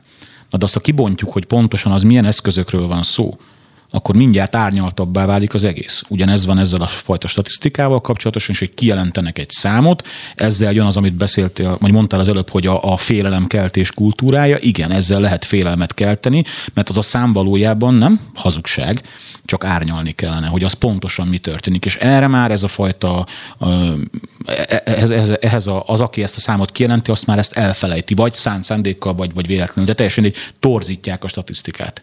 Azt mondják, hogy vannak civilizált és decibiliz, decibilizálódó fegyverkultúrák. Ugye Európát szokás a civilizáltnak tartani, és a világ összes többi részét pedig a másiknak. És ugye nem, nem akarom kihagyni azt a példát, mert muszáj beszélni Európáról és Magyarországról is, hogy, hogy Finnországban, Norvégiában és Svájcban van talán legliberálisabb fegyvertartás itt Európában, de hát a számok mégse közelítik meg, a, mármint a fegyverrel elkövetett gyilkosságok száma mégse közelíti meg az amerikait, és az amerikai is nő, és ráadásul ezek a mészárlások, mint amilyen a munkahelyi vagy az iskolai mészárlások tényleg csak az utóbbi egy-két évtizedben lettek ismertek vagy terjedtek el, hogy mi lehet a megoldás, hogy, hogy biztos, hogy nem fogjuk tudni megoldani a dolgot, de hogy hát ha fölvetünk egy-két dolgot, hogy, hogy olyan, mivel a területet ismeritek mind a ketten, sokkal jobban, mint egy átlagember. Szakmai so... szempontokat figyelembe véve én azt mondom, hogy a csehországi szabályozás lenne, vagy annak egyfajta és melyik eleme annak? Én nem ismerem ezt a szabályt. Csehországban úgy van, hogy ö, szigorú követelményei vannak ahhoz, hogy fegyverhez juss, viszont amikor ezeket a szigorú feltételeket teljesítetted, akkor már az állam nem mondhatja azt, hogy nem. És ezek milyen feltételek? Tehát valamilyen Ennek vannak egészségügyi feltétele. Természetesen, ehhez, hát természetesen van egészségügyi feltétele, képzési feltétele, tehát azt mondom, hogy el kell végezni egy, egy, egy tanfolyamot. Na most ne egy, ne egy olyan tanfolyamra gondoljunk, mint például Magyarországon, ami, ami mondjuk 40 pár gépelt oldal, és egy, egy, egy intelligensebb ember hétfőn a kezébe kapja, és pénteken le fog vizsgázni, a, a, tehát a, fegy, a, a fegyverismereti vizsga az körülbelül nálunk ilyen szintű. Náluk sokkal bonyolultabb, sokkal sokrétűbb, igenis végig kell csinálni, van egészségügyi feltétele, és utána, amikor, de ezek mikor mind megvannak, akkor nem mondhatják neki azt, hogy mégse. Ezek szerint Magyarországon sokkal könnyebb legálisan fegyvert szerezni, Ó, vagy fegyvertartási engedélyt szerezni, mint Csehországban? Nem, nem, nem, nem, nem. Én sokkal Mert inkább... Ebből nekem ez derült ki, nem, hogy nem, nem. Én sokkal inkább azt gond... van, amit el kell sajátítani. Nem, hát ö, ö, ez egy bonyolult kérdés, mert ezt nem lehet kijelenteni, hogy hol könnyebb, hol nehezebb. Magyarországon önvédelmi céllal fegyvert szerezni az gyakorlatilag lehetetlenség az átlag földi halandó számára. Még akkor is, hogyha... Milyen, milyen indokkal adnak ki fegyvertartási engedélyt Magyarországon? Magyarországon hivatalosan úgy van, hogy ha szeretnél önvédelmi lőfegyvert, meg kell indokolnod, hogy miért szeretnéd és én saját példából tudom, hogy van egy követelményrendszer, kell olvosi vizsgálaton részt venni, kell egy pszichológiai alkalmassági vizsgálat, és ennek a birtokában majd írsz egy indoklást, ezt benyújtod az állandó lakhely szerinti, én ugye mivel Pest megyei vagyok, a Pest megyei kapit, rendőrfőkapitányság, és ott elbírálják. És hogyha valaki mondjuk életveszélyesen fenyegetve van rendszeresen, és ezt tudja igazolni, ez nem elég indok arra, hogy adjanak Most én el, elmondom a saját példámat csak azért, hogy ö, mert ezt, ezt egészen pontosan tudom. Az én indoklásomban az szerepelt, hogy nagy mennyiségű lőszert, nagy mennyiségű lőfegyvert kezelek napi szinten. Ez tényleg így is van, tehát egy lőtéren dolgozom. Nyilván, igen. Annyi fegyverünk van, hogy pár is vissza lehet foglalni és ezt napi szinten kezelem, valamint az én felelősségi területem az, hogy ezek a, a mondjuk a meghibásodott lőfegyverek kikerüljenek egy külső vállalkozóhoz, aki megjavítja ezeknek a szállítása, adott esetben lőszerszállításra is van feljogosításom, fegyverszállításra is van feljogosításom a cégemnek a fegyvereit ilyet én kezelhetem, illetve napi szinten adok magánemberek kezébe lőfegyvert, hogy azt ők használhassák. Itt ez évi, évi ilyen 15-16 ezer ember fordul meg nálunk. Tehát és ezt elégséges indoknak találta hatóság? Hát, és ugye kifejtettem e, ennek kapcsán, mivel ugye, hogyha valaki egy súlyosabb bűncselekményt szeretne elkövetni, és lőfegyverhez akar jutni, akkor tökéletes célpontja vagyok úgy neki, hogy én nem tudom magam megvédeni. A hivatalos indoklás szerint egy olyan támadást, ami arra irányul, hogy a lőterünkön található eszközöket valaki megszerezze, az szerintük egy gásprével el lehet hárítani. Hát akkor, akkor mégis annyira könnyű. Ö, Magyarics Tamás történést kérdezem, hogyha az Egyesült Államokban nekem mondjuk nincs fegyverem, de ott élnék külföldiként, mondjuk legálisan ott dolgoznék, vagy ott tanulnék, ö, és valamilyen fenyegetettségnek lennék kitéve. Én ugyanúgy bementek a bármelyik üzletbe megvásárolni a fegyvert, vagy ott milyen, mi, mi hát, történne velem? A, azok kaphatnak fegyvert, azok vásárolhatnak fegyvert, tudomásom szerint, aki legálisan tartozik az Egyesült Államokban, Tehát nem kell állampolgárnak lenni. Igen. minden egyébbel. Hát kb.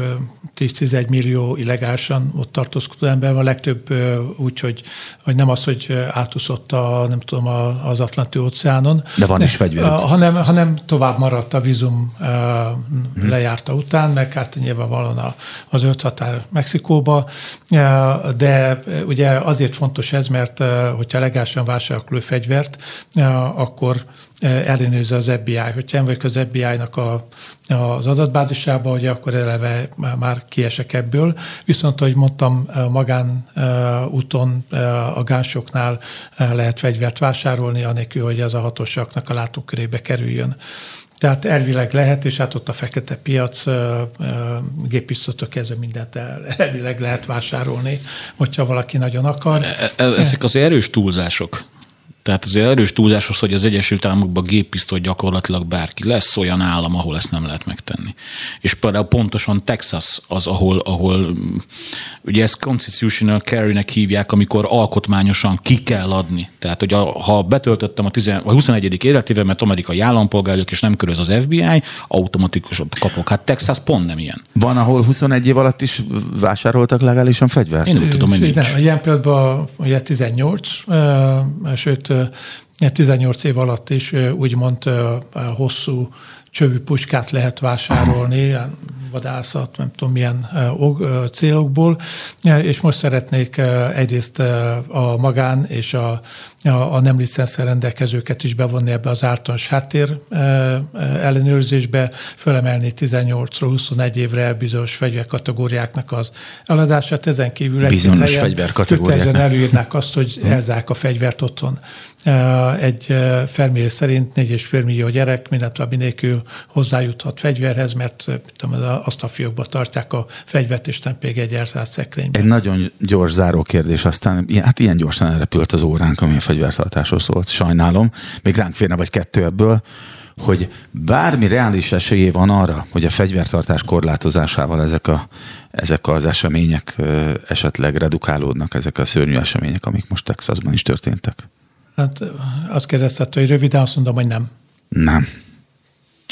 Önmagában a korlátozást én Azt sem gondolom, hogy István is ugyanezt fogja mondani. Nem, én teljesen másképp gondolom, magával a korlátozásokkal ezt nem lehet megakadályozni. Sokkal inkább arról van szó, hogy fel kell készülni arra jobban. Egy olyan, egy olyan környezetben, ahol ennek nagyobb a reális esélye ott jobban föl kell erre készülni. És itt az uveldei események mi sem, legjobban ezt példázza, több mint egy órán keresztül nem mentek be a rendőrök, és nem állították meg a támadót. Ott lett volna abban az iskolában egy jól képzett szakember, aki mondjuk az iskola őrség meg tagja. lett volna egy kis tökösség bennük. Vagy mondjuk, mondjuk bármelyik tanárnál lett volna önvédelmi fegyver, és azok azt tudják is használni, töredékét tudta volna megvalósítani. Most ez nagyon gonosz módon fog ez hangzani a tervéből, tehát ezt ne, nem, nem akarom őt, őt tárgyasítani, de a, a, a gonosz tervéből töredékét tudta volna megvalósítani. Ott agyon lőtték volna abban a pillanatban, hogy fegyvert ránt. Vagy legalábbis leküzdötték volna, de legalábbis szembeszálltak volna vele. Bárcsak úgy lett volna, és elköszönünk itt a beszólóban. Mar- Magyarics Tamás történész, Amerika szakértő volt a vendégem, és Hamar István lőtéri instruktor, és köszönetet mondok Boros Tamás szerkesztő kollégámnak is. Folytatjuk jövő héten.